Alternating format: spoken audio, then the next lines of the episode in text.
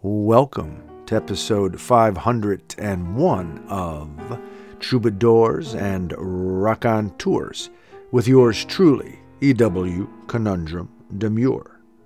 On this week's episode, we share a wonderful conversation with regular contributor, playwright, poet, professor, baker, and candlestick maker, Kitty Bell Burbank. We talk with Kitty Bell about West Coast versus East Coast, fiction over news, staying engaged with society even if it means feeling awful, goblin mode, decorum, being thoughtful, making the world a better place, smaller conflicts, and making cookies, among other things. A wonderful conversation with Kitty Bell Burbank this go round. We also have an EWSA titled Kicking It. We share an excerpt from a piece of fiction titled The Hollow Children by Louise Erdrich, published in the November 28 issue of the New Yorker magazine. And we have a poem called Sun Arc Park by yours truly. All of this, of course, will be infused, imbued with the wonderful energy of several great tunes. It is so nice to be with you. Let's get to it then. Episode 501 of Troubadours and Rock On Tours.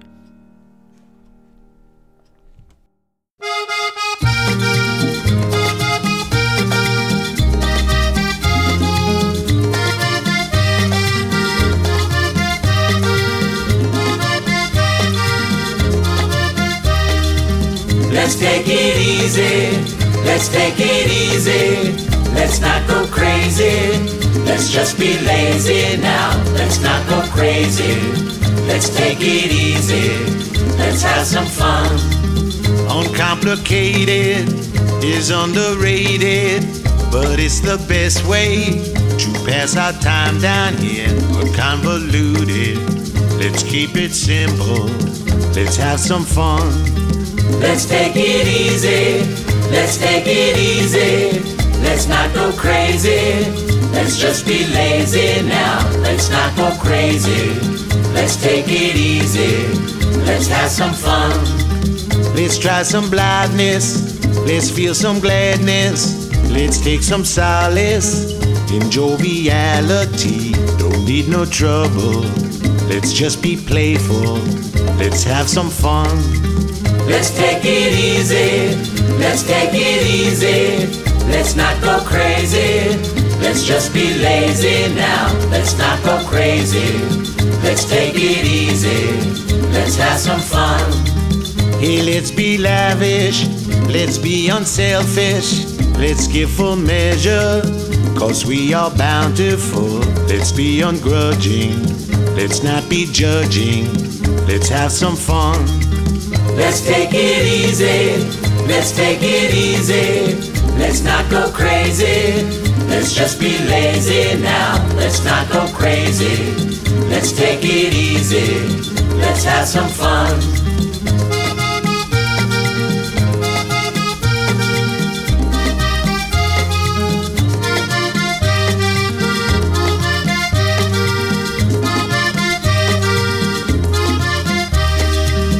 Let's be kind hearted, let's be good natured, cause we're well meaning and we're compassionate, loose and unshackled and liberated. Let's have some fun. Let's take it easy. Let's take it easy. Let's not go crazy. Let's just be lazy now. Let's not go crazy. Let's take it easy. Let's have some fun.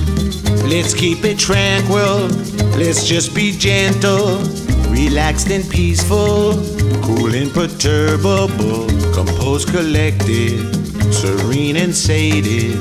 Let's have some fun. Let's take it easy. Let's take it easy. Let's not go crazy. Let's just be lazy now. Let's not go crazy. Let's take it easy. Let's have some fun. Let's take it easy. Let's take it easy. Let's not go crazy. Let's just be lazy now. Kicking it. Do you remember how Joe Morocco used to walk? Christ, he was cool. And here I am, a child with a white beard, standing under a crisp, barren maple tree in late November. I smoke it all since sweet September. It makes all the difference as I forget not to remember. Nothing means anything anyway. But it must. It needs to mean something. All of this. It is your soul, your heart, your spirit and mind, what it means. And then three doe trot through my backyard across the asphalt Edgewood East into a neighbor's leaf covered grass, home to intermingled trees and sweet relief.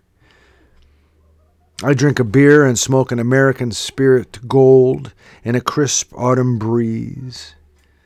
This is 501.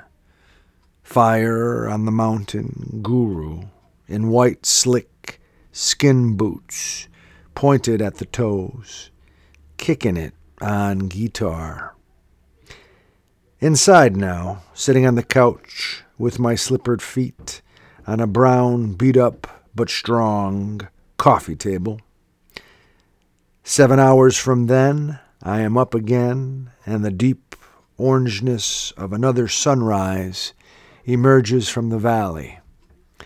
A daily uprising of rainbow spectrum, energy, atoms, love, discontent, treasure, lonely, yet together forever, as these bones and flesh and hair are here now, there yesterday, speaking with a tongue lathered in wit, stories, wisdom, and recipes. This enigma wrapped conundrum demure. Satellites gone up to the skies. Things like that drive me out of my mind. I watched it for a little while. I like to watch things on TV.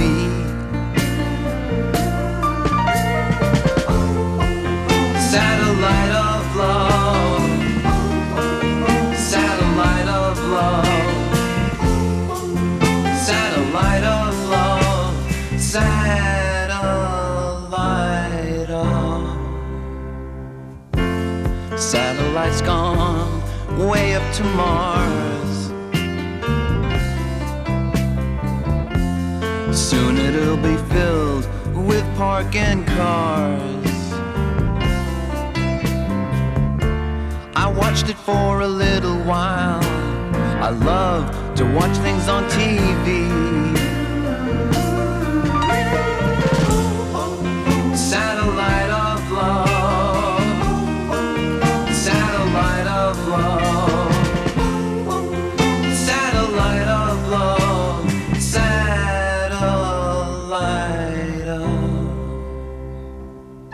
I've been told that you've been bold with Harry, Mark, and John. Monday and Tuesday, Wednesday Thursday with Harry, Mark, and John.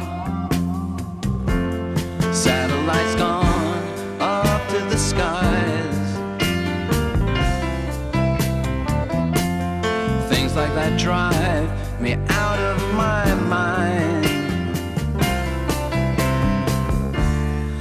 Watched it for a little while. I love to watch things on TV.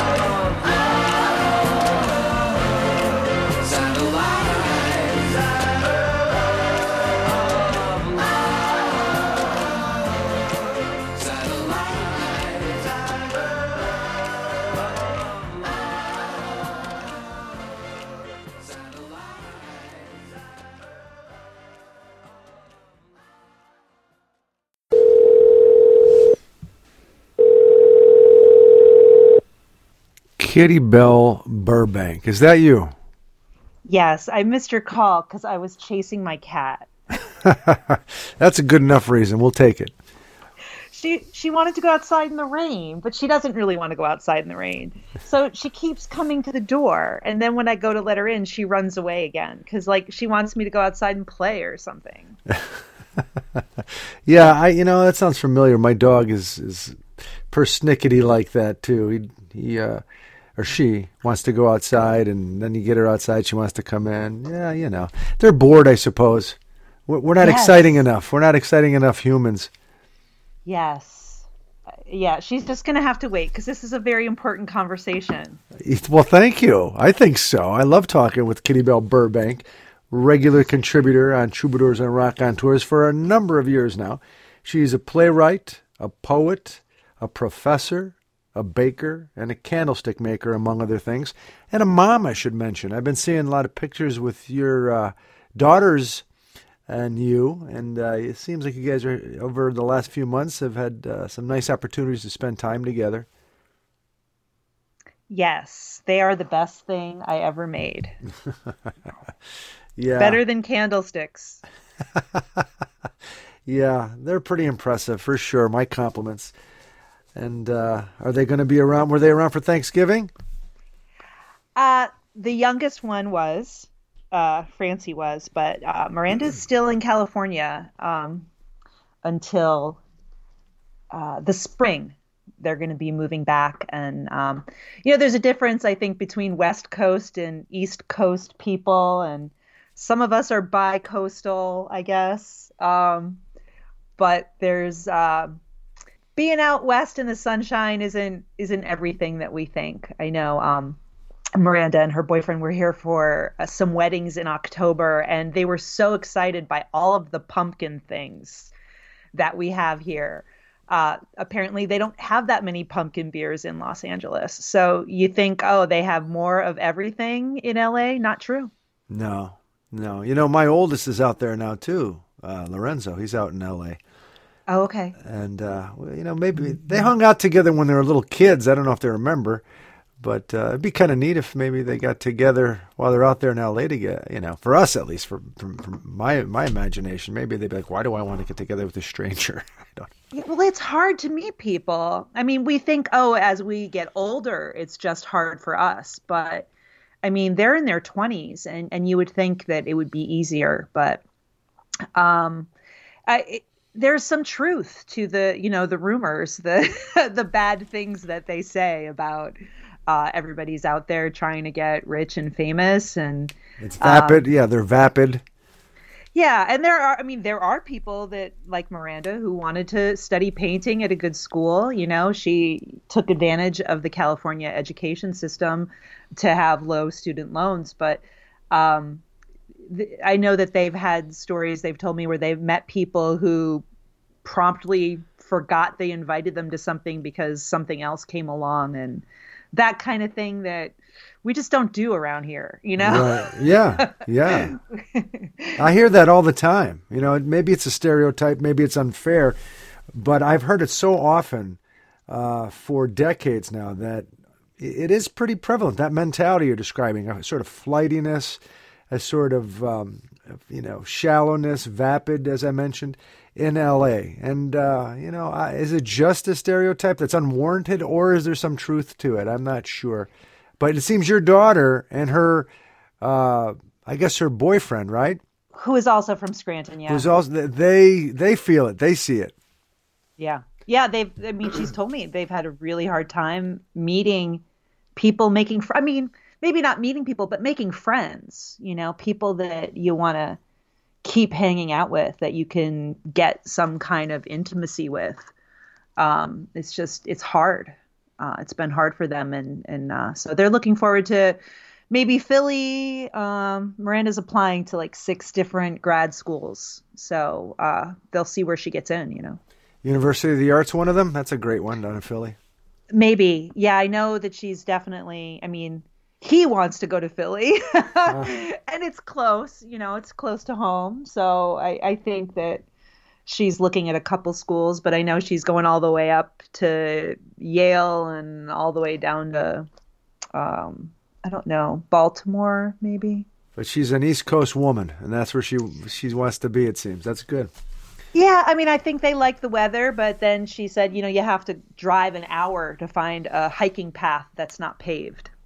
Mm. So she loves nature and she loves the woods here. You know, I, I think she does appreciate um, things about the the natural landscape there, but it's still it's it's hard to make a living and it's uh, yeah. Yeah, she you know. you know she misses mom's home cooking. the cookies, yeah. The cookies for sure. We're going to get into that in a bit. Well, how about you? We're talking about our kids. How about you? How, how's it? How's it going for you? Did, are you getting into the um, into the whole holiday thing? Are you in mid? excuse me, the midterm elections. You know, how did that work for you? Uh, that was really hard. The yeah, mid, the midterm. Yeah. Yeah. Um, I don't know why. Was it harder than it was before, or did it just feel that way? Um, so much nastiness, and and then you know being afraid that Doctor Oz might get elected was just how could this be real? It, it's it's just it's very and, and yeah, I, the rhetoric seems to have gotten like nobody's even trying to make a good argument anymore they're just arguing. And and it, it's not about like as professors we teach that you need evidence. You need um, to to back this up with examples but they don't do that in politics. And they just uh, i don't know. I just feel that there's like some kind of underhanded nastiness that is worse. Maybe it was always there, but people used to pretend to be nice. Right. And then would be nasty behind closed doors. Right. Um, I mean, I don't know. Maybe let's pretend more. well, you, you, you mentioned Dr. Oz, who, speaking of vapid, there's a there's like the the poster boy for vapid in my view, um, and and it was afraid. I, I, was afraid to to to think that he might win and be senator for our great state of Pennsylvania. And thankfully, he he isn't. Fetterman is. And uh, what about Herschel Walker though? As we speak today, we're speaking on um, December sixth, and the runoff because the state of Georgia didn't overwhelmingly vote for Warnock, who is man. I mean, he's a, he's a man. He's a good man. Where Herschel Walker is some sort right, of good, avatar, a, a, reverend, right? Isn't right. he like a right? And and all I read something about that. All these Christians are voting for Herschel Walker. It's bizarre. Instead of the man who's dedicated his life to like uh, these principles, these values that they, yeah, it's so confusing. It is. Saturday Night Live does a good job of making fun of Herschel Walker. I think because Kenan yeah. is great. Yeah, yeah definitely. Uh, but I'm curious to see how that things. plays out. You know, I think Warnock's going to yeah. win. Yeah.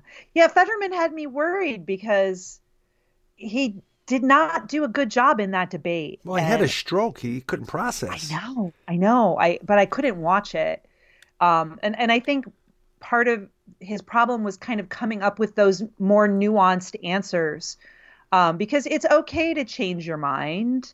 You can be against fracking and then things change and you get different information or the economy changes and or or the mindset of the people that you're representing changes and then you can say okay now i'm for this but he didn't do a good job of explaining that at all and it just i was like ooh i don't know about this guy like So you were um, even questioning uh, whether because he, i felt he was being dishonest i felt that he wasn't being straightforward and well, he's like said, unhealthy. he's unhealthy. Yeah, and I, and I think it's it's not that he wasn't being honest. He just didn't know how to say it, maybe, Right. or it wasn't coming out. And I, and I understand that. I mean, I've found out recently that um, I really am on the autism spectrum, and I thought like things were just hard for me my whole life, but it's real. And yeah, I have trouble talking sometimes. You make it easy. Uh, Um, that, that's but I nice write for a reason. You know, I became a writer because it was I could express myself um, more eloquently than trying to talk out loud under pressure. well, you do it in class too with your students. I, I've had a lot of practice. You know, I I, I prepare. It's one thing to kind of know something, but then trying to communicate that is is hard. And um, I have my notes. I have my, you know, I've learned techniques to to get away with it. I have notes right now just in case I forget what I'm talking about. Well, that's smart. You're prepared. I mean, and that, Yeah. that those are important characteristics. Well, first of all, one's intrinsic. You're just smart.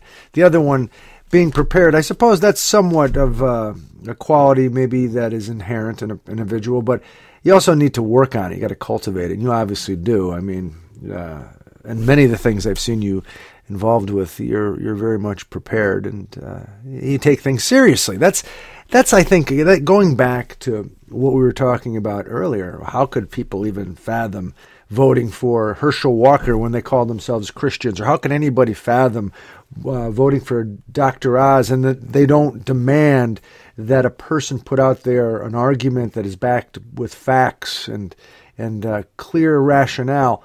It, uh, people maybe just don't want to put in the time. They, you know, that I wonder about that. If people just don't, or I mean, it can't be that they're not intrinsically capable. I don't think that's the case. I think we're lazy. What do you think? I, I think that wow i think we're lazy about things that it just doesn't make sense to put effort into more so you know like some things are just really distasteful or or, or um ugly. Like the whole political thing it's just ugly. Like having I, I used to listen to the news every morning and it, it was right around election time and and trump's announcement that he was coming back in like to run. I was just like i can't. I i can't listen to this anymore. Like i it, it gets hard. So then you know i'm like oh great i'll just listen to more audiobooks and, and more fiction. And then i'm like wait what's going on? You know why why can't train workers have sick time? I don't understand what's happening. Oh, you're talking about the strike uh, that's lo- looming uh, in the United States, the uh, the uh, train industry. Yeah, that that yeah that that is a good question, and you got to stay engaged. how much yeah how much research do i have to do to still not understand Right, but I hear you. I hear you. Well, first of all, I hear you about having to listen to and and process someone like Donald Jackass Trump. You know, Eh, you know that's hard to do because he's such a narcissist. He's such a liar, and he's just a, not a nice person. Well, he, he has no respect for the constitution No, i mean no. which has been used as an excuse in a, in a lot of bad ways um but that doesn't mean you just get rid of it because you want to be the king Right, and that's what he said recently. Exactly. So I could get, I get, I can get behind that. Like you know, and I understand not wanting to listen to him, but we got to stay engaged generally. Otherwise, yeah the system, the democracy, will be totally taken away. I think by people who are paying attention and maybe, probably, aren't thinking the same way we are. Right. Yeah. So so I mentioned um in our little pre-discussion about this 2022 word of the year goblin mode. I can't even say it with a straight face. Goblin mode. So, the Oxford Dictionary, I guess, comes up with a couple of choices and then asks people to vote on it. And I was just looking um, on on NPR and their explanation for how this became a thing. Um, more than 300,000 people voted with an overwhelming majority, 93%, favoring goblin mode as the word of the year. Uh, what does it mean? I'm totally in the dark. Right. Um, exactly. What does it mean? I think it means, I think it's a, a great metaphor. You know, maybe. Um, the NPR uh, piece here starts with it's mindlessly binge watch binge watching television without worrying about the time. It's eating snacks in bed without a care about leftover crumbs, and it's wearing the same pair of pajamas all week while working from home. Oh, now I get it. The slang, yeah, the slang term is defined as a type of behavior which is unapologetically self-indulgent, lazy. This is why I bring it up. Slovenly or greedy, typically in a way that rejects social norms or expectations. So, There's trouble when that becomes the prevalent mode of operation. Yeah. And I think if it must be becoming pretty prevalent if it if it's looked at as a potential, you know, word of the year or term of the year. Yeah. Yeah, in when I teach college writing, I usually use whatever the word of the year is as a timed uh, timed writing essay prompt uh, right before finals. hmm So I, I always look to see what it is. Um, I would love to hear what students have to say about it. Um, yeah, I don't know. I don't think it's necessarily laziness. Again, I think there's this why does it have to be this way kind of just um, feeling that it's it's just unpleasant out there. So because of that feeling we escape to gob- goblin mode or using goblin mode as an escape. Yeah. Ah, yeah, so- we just want to be left alone for a little bit and not judged and not have to put on makeup and um, look a, a certain way, picture picture ready. um, we, we want to be ourselves and not be judged. I, I get that, but at the same time, Yeah, we it's dangerous. It, well, when you say it's dangerous, it's dangerous. I want to make sure we're we're thinking the same way. It's dangerous to get too down about that and and stay in goblin mode too long. Is that what you mean? Well, yeah, and that lack of decorum. Right, wearing your Is- pajamas every day. Yeah, I mean, there's something to be said about being thoughtful to other people, you know, thinking about what their experience is like, trying to make the world a, a better, nicer place. Um, you know, as as a artist, I, I like things to look nice. You know, I mean, that doesn't have to be a bad thing. No, that's not a bad thing. But what what? So when you're you're talking aesthetically, uh, part, yeah. Uh, yeah, and then I mean you can even get more deep about making the world a better place, uh, uh, behaving people behaving in a better way, you know. And I don't mean judging folks. Or you're not dressed right, or you you you talk out of turn. I'm talking about what kind of what you mentioned, being more thoughtful, being more patient, you know, uh, with one another, and, and having an open mind and trying to work together. Yeah, there, there's there's got to be a balance somewhere between not having to feel that pressure of, you know, wearing this mask, but then yet also having empathy and compassion and not being selfish, thinking about other people. Right, and wearing the mask that we wear the mask to to what end? Yeah, I don't know. I mean, and, and sometimes it's harder for people to wear masks. or there's things that you just yeah. Yeah. That's a, that's a tough one. You know, I just well, I don't I don't want to get into that, but sometimes people have high not even high expectations, but um, selfish expectations for how other people should behave. Give me an example. Give you an example. Yeah. Um,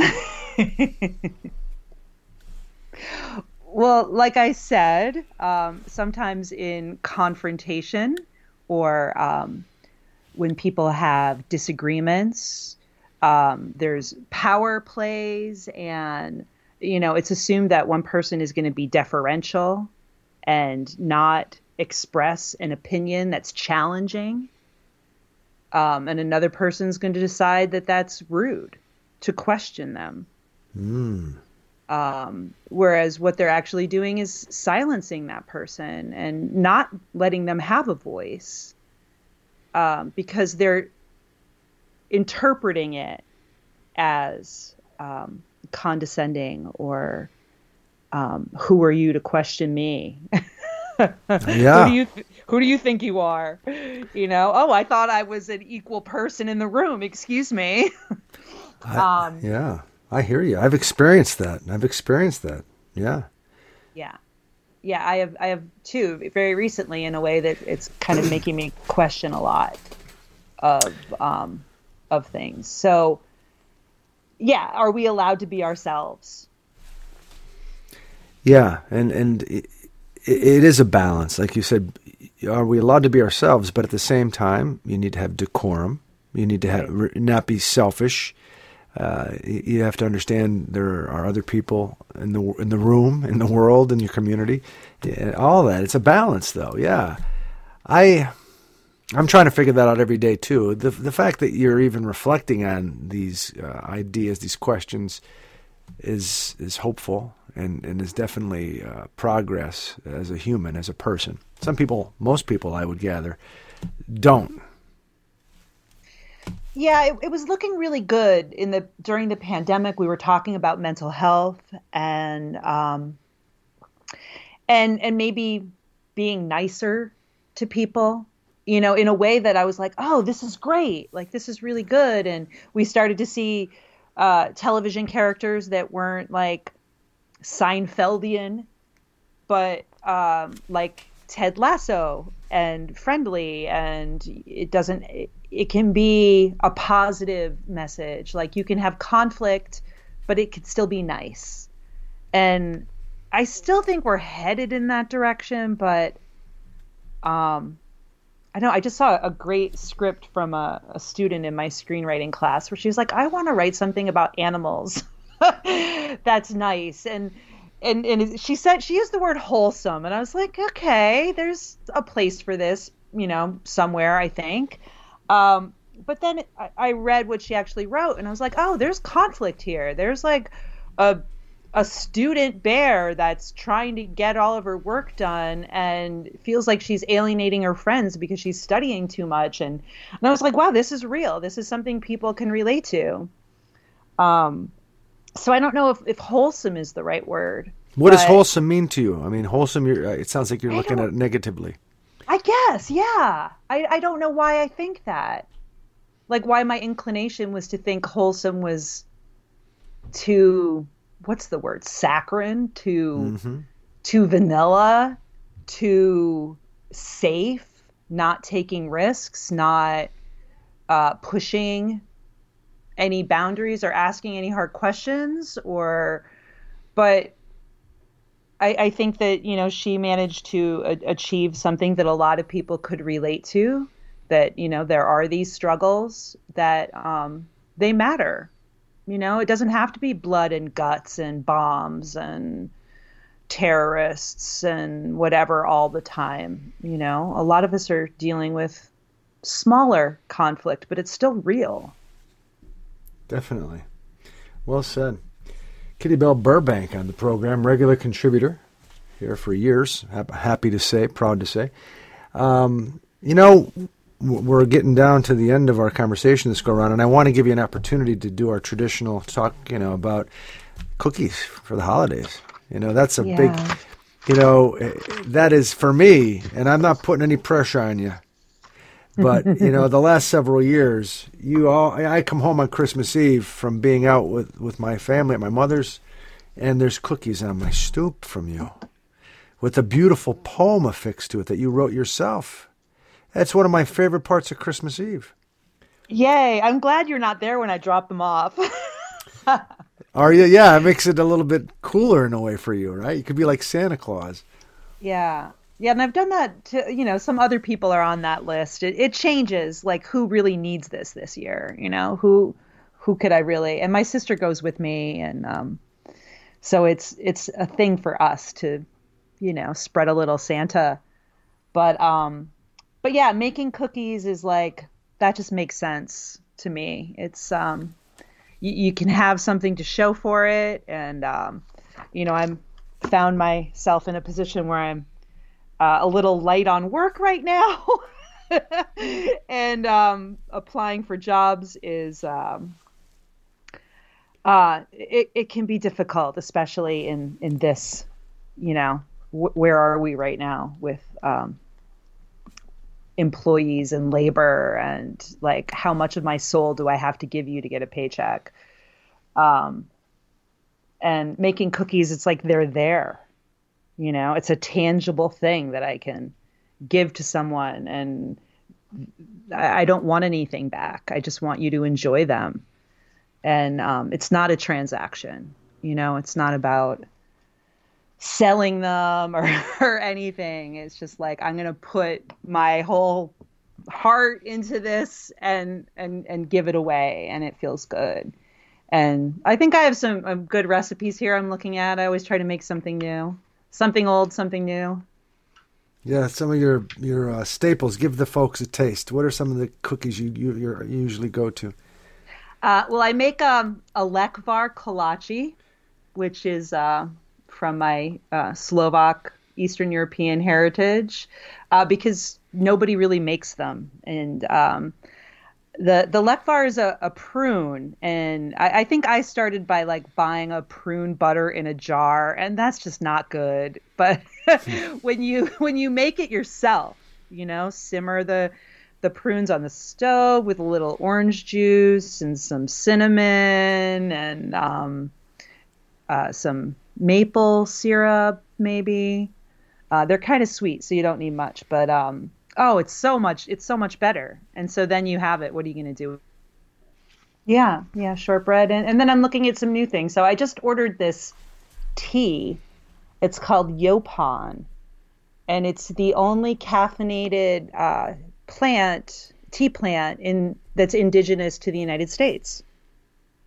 I'd never heard of it before No, me either. but uh, the herbal site that I bought the tea off of had a recipe for like forgotten Yaupon cookies. I was like, oh, this sounds too poetic to not make this. So um, I'm gonna I'm gonna do that. That's that's a new thing, just for this year. Oh boy, sounds wonderful. You, you know, Ki- Kitty, you're you're uh,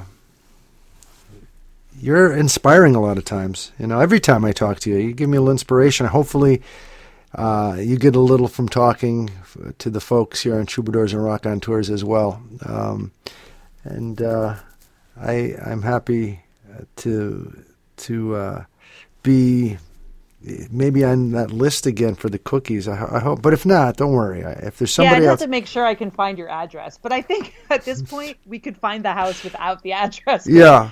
We've done it a couple times. My sister probably remembers how to get there if I can't find it. But either way, it's a gift just having you on Troubadours and Raconteurs. I love uh, the way Oh. you look at things and the way you explain yourself. And uh, thanks so much. Thanks It's again. a yeah, it's a gift to be listened to and understood. It is. It is. And if it's just you and me right now, that's good enough. It's good enough for me, yeah. Me too. Thank you for having a conversation. Yes, thank you. And we'll see you around campus. Okay, yeah. Take care. All right, you too. Bye bye.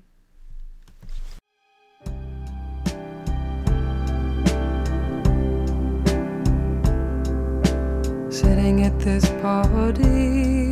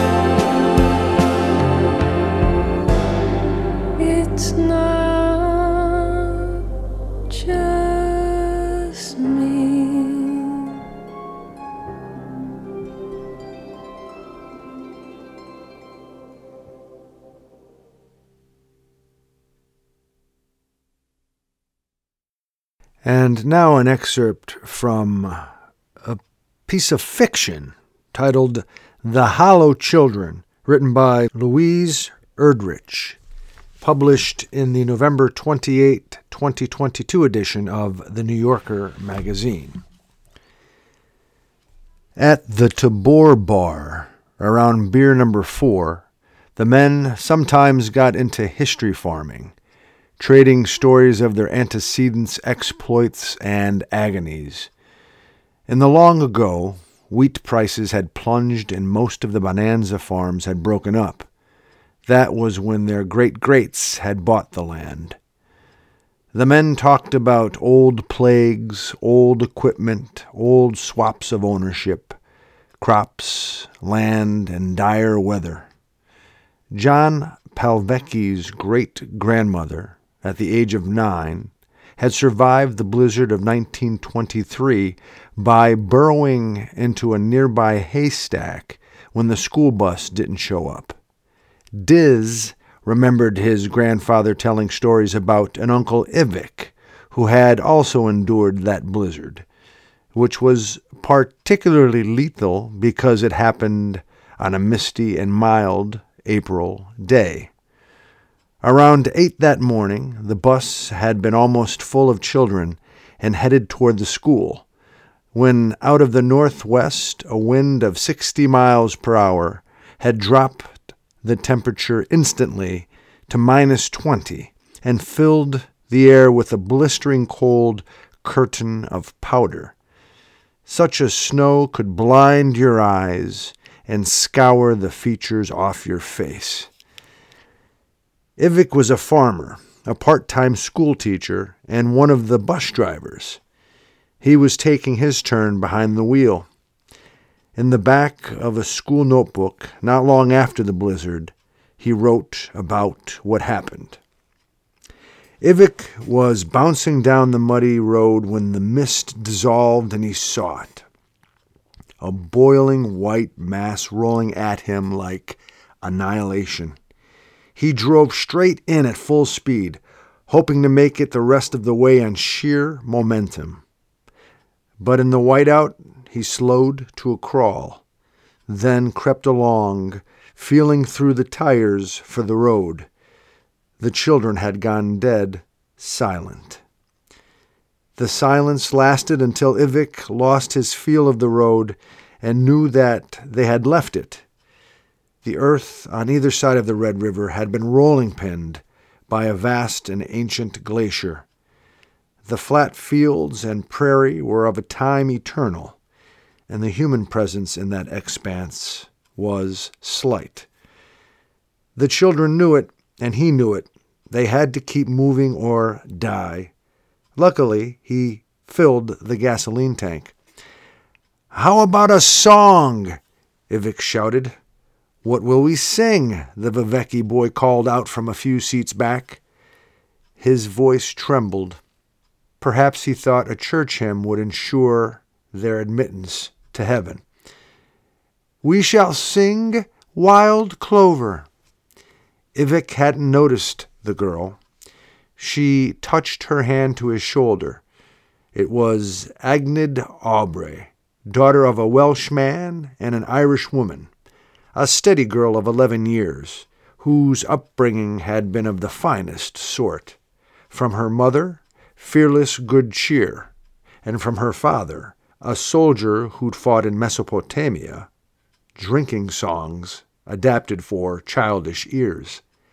She began and she taught the other children the words as she went along, just the way Ivic taught his students to learn poems and stirring speeches by heart.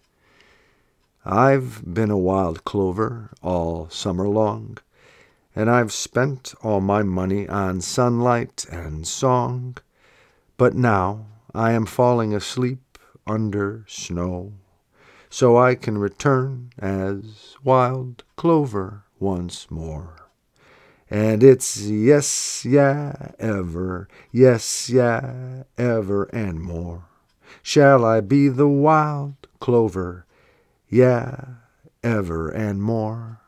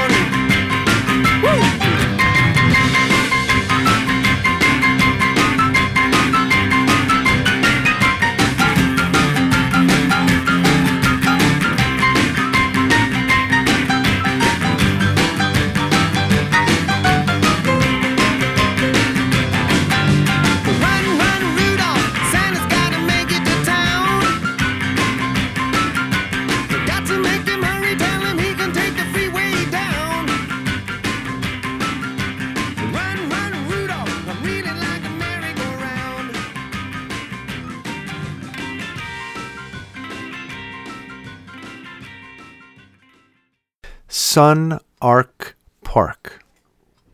Orange, yellow, subtle tint of red just overhead, to the left as it crests above the mountain horizon. The moon up higher, white, cloudy, cream pearl, to the right. Two highways straight ahead, one above the other, nestled in the woods. Vehicles moving quietly east to west, west to east. I run in early morning peace. Locator sees me through the catacombs.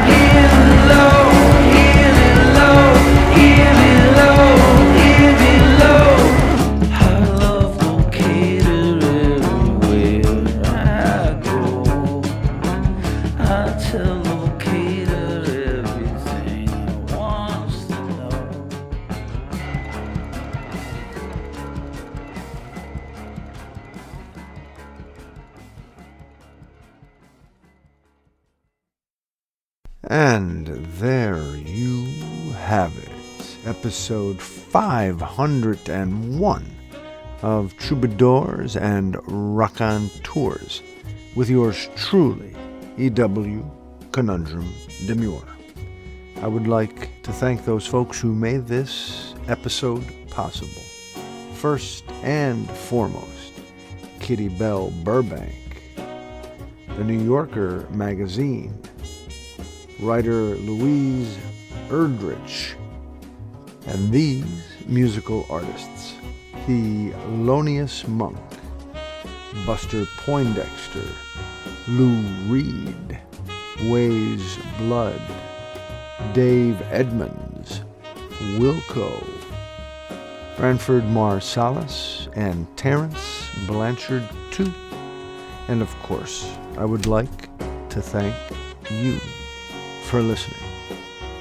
Until next time, let's give it a go and do our best with this time.